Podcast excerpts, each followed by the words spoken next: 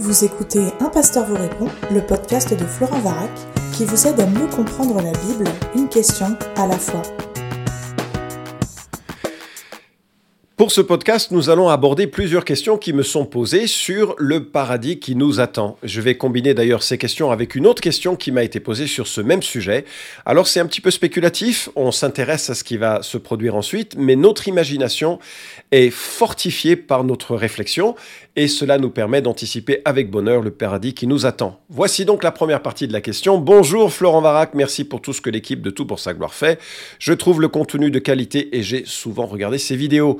Je suis chrétienne depuis 11 ans, j'ai 23 ans, je suis membre actif du GBU, groupe biblique universitaire, en quatrième année. Je suis aussi artiste de ce fait, je suis très intéressé par le récit de la création dans la Genèse, mais par ailleurs ce qui me taraude vraiment, ce sont les questions des rapports hommes-femmes initiés au Jardin d'Éden, corrompus, et la promesse d'une restauration. J'aimerais comprendre quelques points par rapport à cela. Comment se fait-il qu'il n'y aura pas de sexualité au paradis? Comment être dans la félicité au ciel s'il n'y a pas de circuit neurologique du plaisir actif dans des corps renouvelés? La malédiction d'Adam concernant le travail à la chute du Jardin d'Éden ne concerne-t-elle vraiment que le travail? Et dans ce cas, les femmes qui travaillent ont-elles double peine?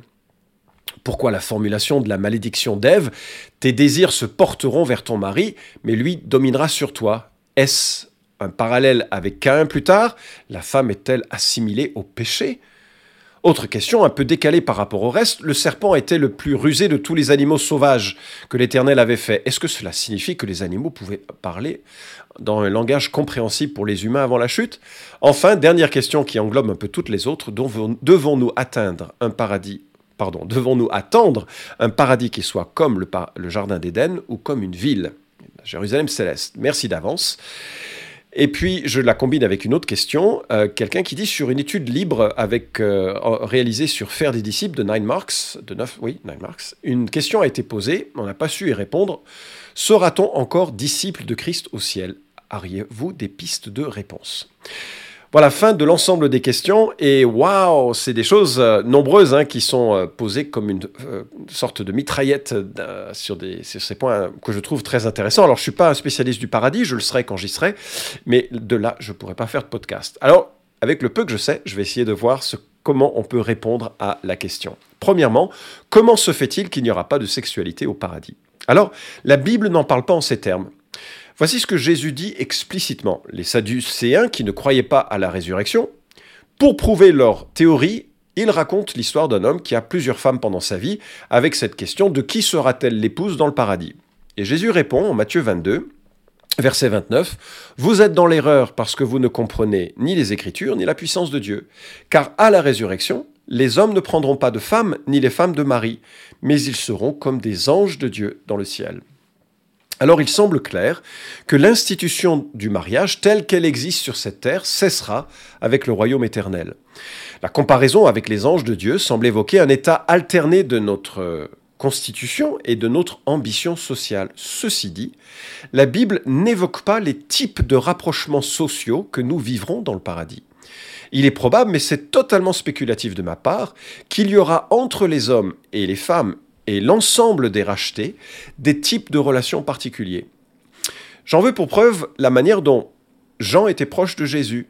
Et je me dis, il y aura des formes de proximité qui ne seront pas forcément véhiculées par la sexualité, même si la question de la sexualité n'est pas abordée, c'est la question du mariage qui est abordée, les deux étant évidemment très proches l'un de l'autre. Alors, je m'imagine donc des amitiés particulières, des alliances particulières qui seront, de par Christ, encore plus remarquables de ce que nous pouvons vivre dans notre situation terrestre. Il faut aussi bien réaliser que nous sommes l'épouse de Christ et que nous allons quelque part être infusés du plaisir de sa présence, et je reviendrai là-dessus dans un instant. Ça me conduit sur ta Deuxième question. Comment être dans la félicité au ciel s'il n'y a pas de circuit neurologique du plaisir actif dans des corps renouvelés? En réalité, je ne sais pas pourquoi nous pourrions dire qu'il n'y a ou qu'il y a ou qu'il n'y a pas de circuit neurologique de plaisir. La résurrection de Christ, paradigme, hein, modèle de notre résurrection, nous montre une réelle continuité entre la situation que nous vivons ici et les corps que nous aurons glorifiés, mais quand même des corps, dans l'état éternel. Alors bien sûr, parler du circuit du plaisir, c'est une notion scientifique très contemporaine que seuls les euh, neurologues récents pu parvenir à comprendre et à décrire. La Bible n'en parle pas en ces termes, mais elle parle de plaisir et elle parle de la joie de Dieu. Dès lors, la joie de Dieu est la garantie de nos joies futures. Regardez Sophonie 3.17. L'Éternel ton Dieu est au milieu de toi un héros qui sauve. Il fera de toi sa plus grande joie. Il gardera le silence dans son amour pour toi. Il aura pour toi une triomphante allégresse. Si Dieu a une triomphante allégresse, je peux me représenter que nous allons être entraînés dans son allégresse. D'ailleurs, Jésus, dans sa prière euh, de prêtre en Jean chapitre 17, dit Et maintenant je vais à toi, et je parle ainsi dans le monde, afin qu'ils aient en eux ma joie parfaite. Cette joie future du Christ à la résurrection sera la nôtre. Alors je ne sais pas si nous aurons des circuits neuronaux similaires à ceux que nous avons aujourd'hui. En tout cas, si on en a, ils seront ciblés Enfin, ils seront dans une incapacité de se réjouir des choses mauvaises, mais ils seront dans une capacité optimale de se réjouir des bonnes choses. Jésus annonce sa joie lorsqu'il accueillera ses enfants ayant marché avec lui dans le salut. Entre dans la joie de ton maître. Alors je me représente, enfin je, me dis, oh, si jamais je meurs aujourd'hui, que Jésus me dise, alors euh, ultérieurement, quand euh, à l'inauguration du règne, entre dans la joie de ton maître, je ne sais pas si mon cœur arrivera à contenir sa joie d'entendre cela d'un Christ que j'adore et que j'admire et que je respecte et que j'aime, mais dont je sais très bien que ma vie n'est pas pleinement alignée avec ses attentes encore. Si lui dit ça de moi, mais mon cœur va exploser de joie. Et je suppose que si j'ai des neurones euh, régénérés, ils vont s'allumer de partout. Paul évoque le Dieu bienheureux et euh, euh, il y a plein d'endroits qui parlent de l'émerveillement que nous aurons dans les temps futurs.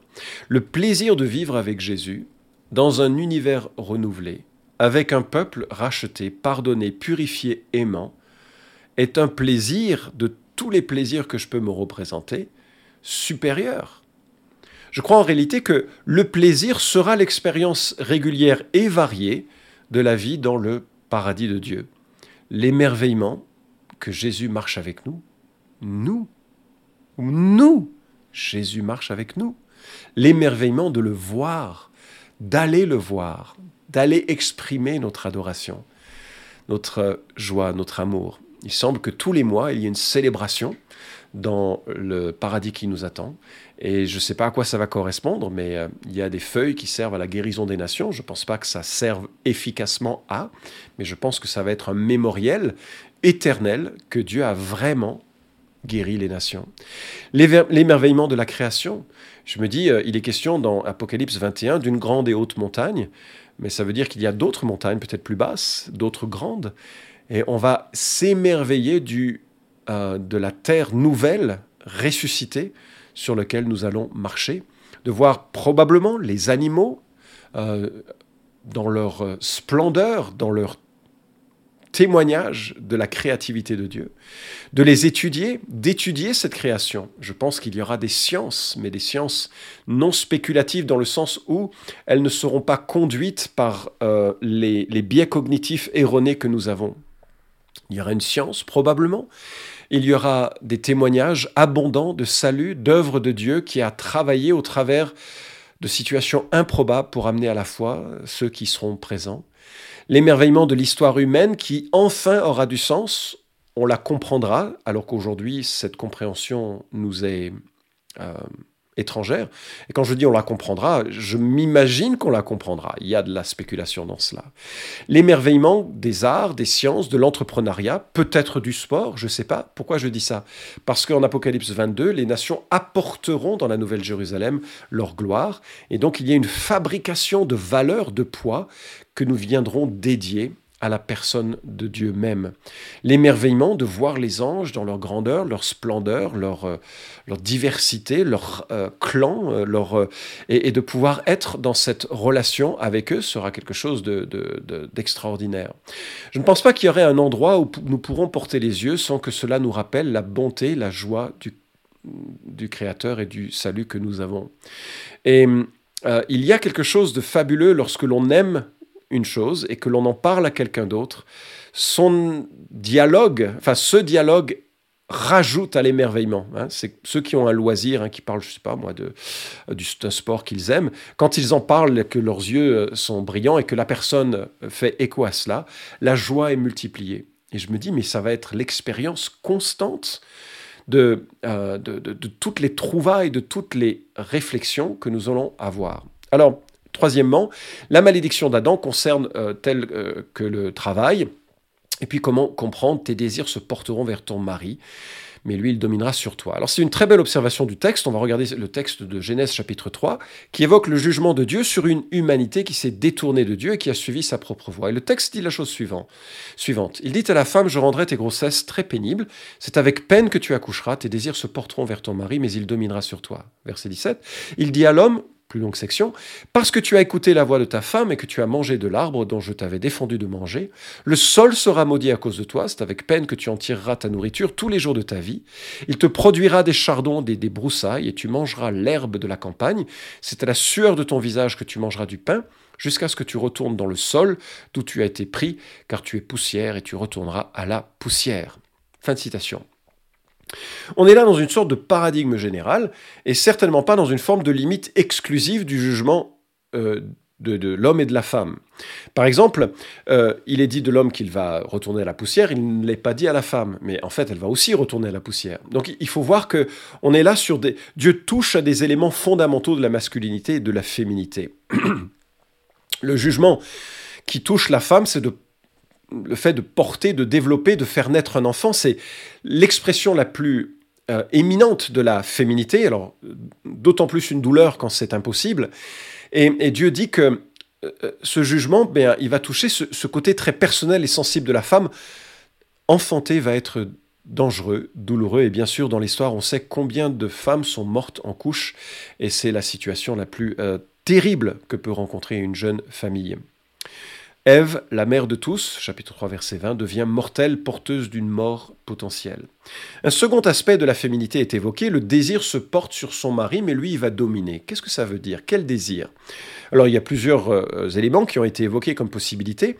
Certains ont vu une sorte d'attente de, trouver un épanouissement dans la relation à son mari. Mais comme on le voit dans la suite, le mari va être trop préoccupé par son travail, et donc on a une sorte de course-poursuite, la femme qui attend de son mari quelque chose, mais son mari, lui, il attend du travail une sorte de reconnaissance. C'est une lecture intelligente du texte, mais probablement un peu contemporaine, et elle fait écho aux, situations de counseling que l'on essaye de résoudre dans la vie, la vraie. La deuxième euh, perspective, qui est probablement plus euh, euh, alignée avec l'intention de l'auteur, c'est le désir de dominer, de conduire, de diriger. Et ce jugement lancerait le couple dans une sorte de lutte d'influence ou de pouvoir pour un leadership malsain. Et d'où le lien que tu fais avec Caïn. Parce que Caïn doit dominer sur son désir et ne pas lui laisser euh, prendre la, euh, la, conduite, qui va le mener d'ailleurs à tuer. Et donc Ève doit réaliser qu'elle a ce désir maintenant de, vouloir dominer. Et malheureusement, l'homme maintenant, plutôt que d'exercer un leadership bienveillant, en vient aussi à dominer. Alors ce rapport de force n'était pas l'intention de Dieu, il faut bien voir qu'il est inversé avec la croix. Dieu souhaite qu'il y ait euh, un, regard qui soit pas en chien de faïence, mais au contraire un regard de bienveillance. L'essence de la masculinité, si je peux la définir, c'est un service aimant, une forme de leadership bienveillant. Et l'essence de la féminité, c'est l'influence, l'influence qui élève l'autre et sert de miroir et qui construit l'autre. Deux pièces d'un pulse qui se complètent l'un l'autre, rarement de façon complète parce que nous sommes dans un monde déchu. Alors avec la désobéissance, ces rôles sont bouleversés. La femme va chercher non pas à influencer pour le bien son mari, mais elle va chercher à, le dominer, et l'homme va chercher non le service aimant, mais la domination. Et nous voyons là tout le poison qui vient d'une nature humaine transformée. Le péché, le choix de l'indépendance que Adam et Ève ont réalisé, ont plongé l'humanité dans cette indépendance. Je fais ce que je veux avec toutes les aberrations que nous observons dans nos cœurs et dans le monde autour de nous. Évidemment, l'abondance est détruite, l'accès à la nourriture et aux biens essentiels est sévèrement limité, l'homme tire de la terre un subside qui doit gagner durement, et je le réalise, hein, euh, moi-même avec mon épouse, on a déménagé dans un endroit où on a le privilège de pouvoir euh, faire croître des choses et c'est compliqué de faire croître la vie de la terre. Ce n'est pas mon métier, ce n'est pas son métier encore, mais euh, euh, c'est compliqué, c'est vraiment une, une, complication. Alors venons-en à tes questions d'une double peine. Je ne pense pas que c'est une double peine, mais une triple, une quadruple, une quintuple peine qui est infligée autant à la femme qu'à l'homme. Et la souffrance à l'enfantement s'ajoute la souffrance de l'éducation, à la mortalité, l'effort, la course effrénée pour le pouvoir, le travail, etc. Et bien sûr, il y a de l'espoir, et nous le verrons euh, dans, cette, euh, dans, dans la fin de ce podcast, c'est que Dieu va inverser cette malédiction en envoyant un nouvel Adam, une nouvelle humanité qui va se construire non plus sur je fais ce que je veux, mais je fais confiance à Dieu qu'il me dirige. Alors, autre question décalée, comme tu le dis, hein, le serpent, est-ce qu'il euh, signifie que tous les animaux pouvaient parler? Je ne pense pas. Euh, le serpent ancien, il est identifié à Satan bien plus tard dans la Révélation. Et voilà ce que dit Philippe Péria dans son très bon commentaire sur Genèse 1 à 11, qui vient de sortir aux éditions Clés, et qui dit Comment un serpent peut-il parler? C'est une force occulte qui a prononcé des paroles au travers d'un serpent visible. À ce stade du récit, cette explication n'est pas donnée. Seuls les faits visibles, tels qu'ils sont apparus aux yeux des premiers êtres humains, sont consignés dans le récit historique. L'explication de la puissance angélique présente dans le Jardin d'Éden ne sera donnée beaucoup plus tard. On la trouvera en effet dans les paroles de Jésus qui dénoncent le péché du diable, meurtrier dès les commencements, menteur et père du mensonge, Jean 8, 44. Ces paroles de Jésus sont le premier indice que nous trouvons, euh, que nous trouvons avant la déclaration explicite contenu dans le dernier livre de la Bible, qui décrit la chute du grand dragon, le serpent ancien, appelé le diable et Satan, Apocalypse 12, 9. Le lecteur comprend alors, alors que c'est bien Satan qui parla à la femme dans le jardin, et non pas un animal muet. Fin de la citation. Alors, enfin, ta dernière question, qui englobe un peu toutes les autres, devons-nous attendre un paradis qui soit comme le Jardin d'Éden ou comme une ville? La réponse à la question est oui. Oui aux deux. Le terme paradis, dans son étymologie, signifie un jardin clos. Le petit paradis initial prendra la forme d'un univers tout entier avec Christ comme roi et médiateur du règne de Dieu. Et si l'on prend les deux derniers chapitres de la Bible, on réalise que par essence, le, paradis, c'est là où Dieu est. Et comme toute opposition à la justice de Dieu aura été bannie, l'ensemble de l'univers sera le lieu incontesté de la présence délicieuse de Dieu. Et la Nouvelle Jérusalem en sera la capitale au centre d'une nouvelle terre qui aura de grandes montagnes, des fleuves, bref, un monde, un monde comme notre terre. Il y aura une véritable résonance avec le nôtre, le péché en moins.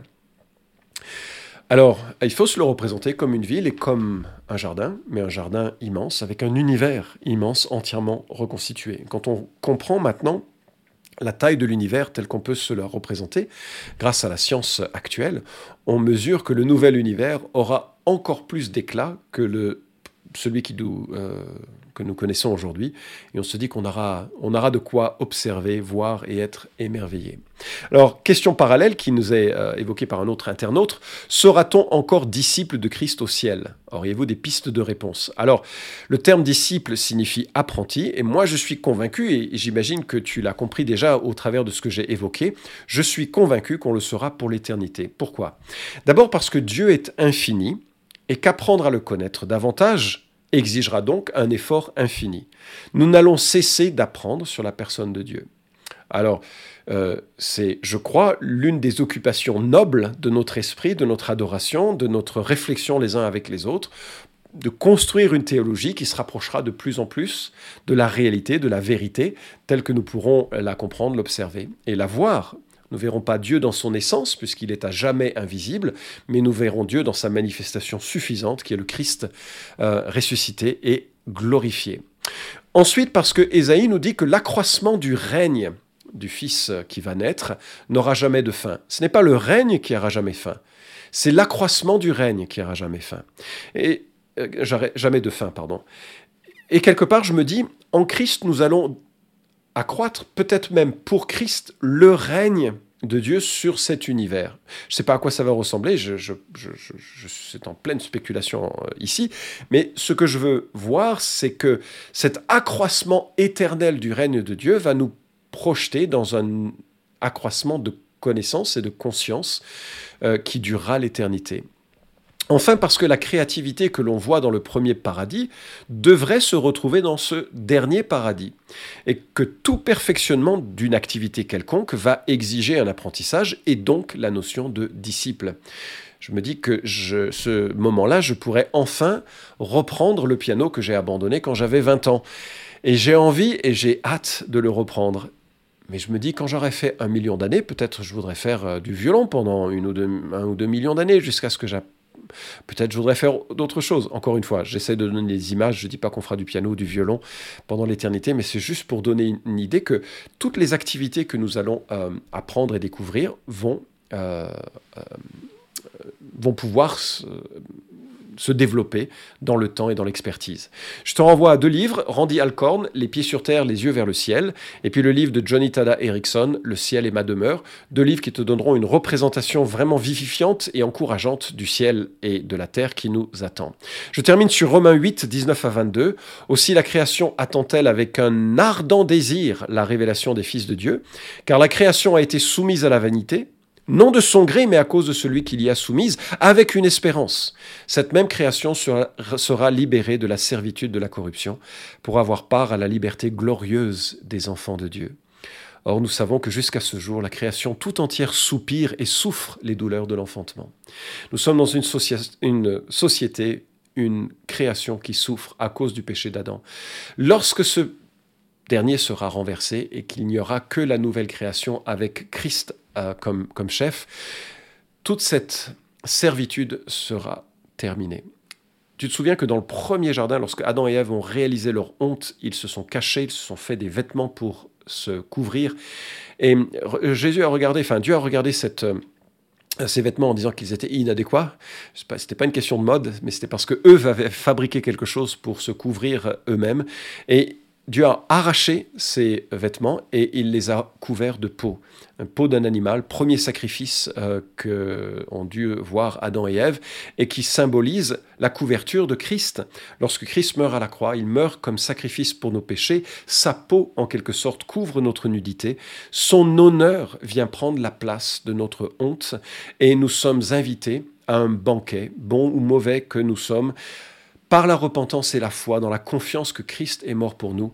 J'espère que ce sera une réalité pour tous ceux qui écoutent ce podcast. Et sinon, venez à Christ dans la foi et dans la repentance. J'espère avoir répondu à toutes ces questions. Cet épisode vous a édifié?